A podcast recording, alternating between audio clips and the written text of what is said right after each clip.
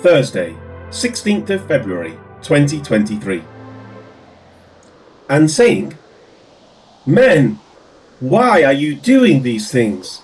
We also are men with the same nature as you, and preach to you that you should turn from these useless things to the living God, who made the heaven, the earth, the sea, and all things that are in them. Acts 14, verse 15. Barnabas and Paul were thoroughly distressed at the events taking place in Lystra. Therefore, they tore their clothes and leaped into the multitude, crying out and saying, Men, why are you doing these things?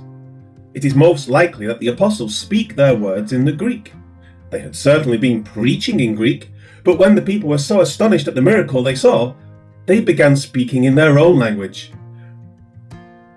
Barnabas and Paul now attempt to bring them back to their senses by speaking in Greek. By asking a question rather than making a statement, the effect is even more pronounced. A question asks the mind of the hearer to stop and think. From there, a response is expected. By speaking in Greek, it will beg for a response in Greek. This should begin to quell the excitement of the crowd while the minds adjust to the question and the answer that is provided. From there, they next say, We also are men. In other words, and quite obviously, we are not gods. However, the people had assumed that the gods had come down among them in the form of men, and so to further dispel their thinking, the words continue with, with the same nature as you. The word is homoiopathes. It is found only here and in James 5:17. It is a compound word coming from homoios, meaning resembling, equal to, etc., and from pascho, signifying to feel heavy emotion, especially suffering. Together, they give the sense of one who is like in nature and able to go through the same experiences with the same results occurring that would come about in another. The use in James provides the sense of the word. Elijah was a man with a nature like ours, and he prayed earnestly that it would not rain and it did not rain on the land for three years and six months. And he prayed again, and the heaven gave rain, and the earth produced its fruit. James 5 17 and 18. In telling the people this, they are adamantly stating that they are not gods, nor could they be gods. They are simply men like any other men. They have come from another area, not heaven. With that, they continue saying, and preach to you. Here they use the word euangelizo. It is the announcement of the good news. Anyone can come and preach anything on a street corner, but the apostles have come to proclaim the good news of Jesus Christ. It is He who has come down from heaven, not they. They are simply His sent ones, telling others of what has transpired. And more, they tell the people that you should turn the word means just that. They are on one path and they are to turn from it. It is not a literal physical turning, but a figurative one. Their lives are headed in the wrong direction, and the apostles have come to redirect them. And what is it that they are to turn from? That is next proclaimed with the words, From these useless things. The obvious meaning is what they were doing right then and there. They were in the process of worshipping the created rather than the creator. They were inventing a religious expression from their own minds and preparing to bow down to the objects of their invention. They had taken myths from the past concerning the Greek gods and brought them alive in their own minds in the physical manifestation of Barnabas and Paul. But these two apostles were telling them that this was wrong and that they were to turn from that to the living God. This is an expression that goes back to Deuteronomy 5, where Moses reminded the people of the events at Sinai. Now, therefore, why should we die? For this great fire will consume us, If we hear the voice of the Lord our God any more, then we shall die. For who is there of all flesh who has heard the voice of the living God speaking from the midst of the fire, as we have and lived?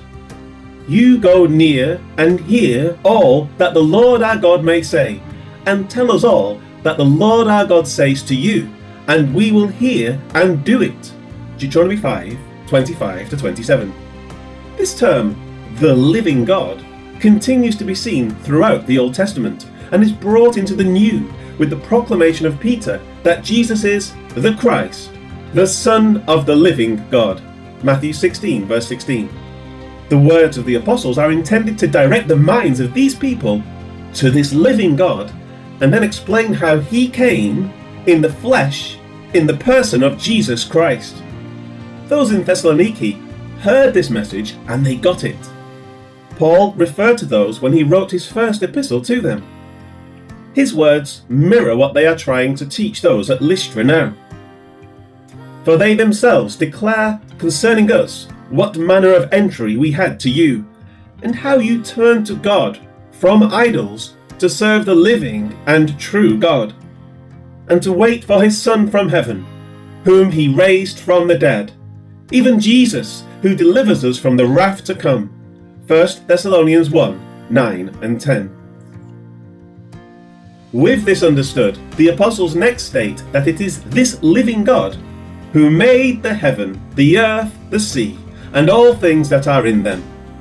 This sums up the creation, and it dispels the Greek notion of there being many gods, each having power over one part of the creation or another. For example, they had Uranus, the personification of heaven. Zeus was the king of heaven and earth and of the Olympian gods. Gaia was a personification of the earth. Poseidon was the god of the sea and of water generally. He's also the god of earthquakes and horses.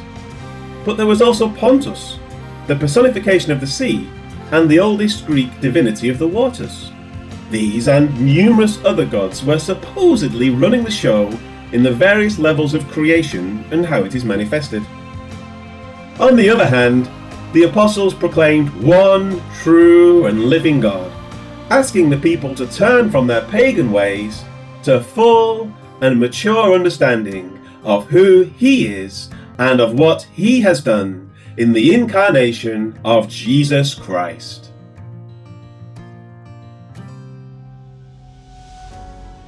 Life application. Though we traditionally don't ascribe deity in the way that those of Lystra did, there are groups of people who worship various gods in the world today. There are those who do believe in Gaia, or the god of the sun, or other gods. But there are also temptations to deify people, such as politicians, even in our own hearts. We need to not ascribe the all powerful workings of God to a man. Rather, we elect people to serve over us and to direct us for a temporary time in a fallen world. We also create gods of money, sex, friendships, or even ease and convenience to relieve the course of our lives. We must be careful to never place anything or anyone to the level of devotion or worship. We should not let things of this creation consume our thoughts or our time in an unhealthy manner. Rather, let us always focus on Jesus, direct our hearts and minds to Him, and serve the living God by honouring the Son. This is what is right and proper. In this we will have pursued the right and good path that God has set before us. Lord God, help us to conduct our lives in a manner that exalts you at all times May we never find our hope or life's purpose in something that is a part of the created order itself. Instead, may our hopes, our desires, and our constant attention be directed to you alone. Only you can truly satisfy our every need. And so help us to look to you always. Amen. But when the apostles, Barnabas and Paul, understood what they were about to do, they tore their clothes in anger. Then they ran in among the people and shouted, Men, why are you doing these things? We are only men, human beings like you. We are bringing you the good news. We are telling you to turn away from these worthless things and turn to the true living God. He is the one who made the sky, the earth, and the sea, and everything that is in them. Acts 14, verse 15 and 16.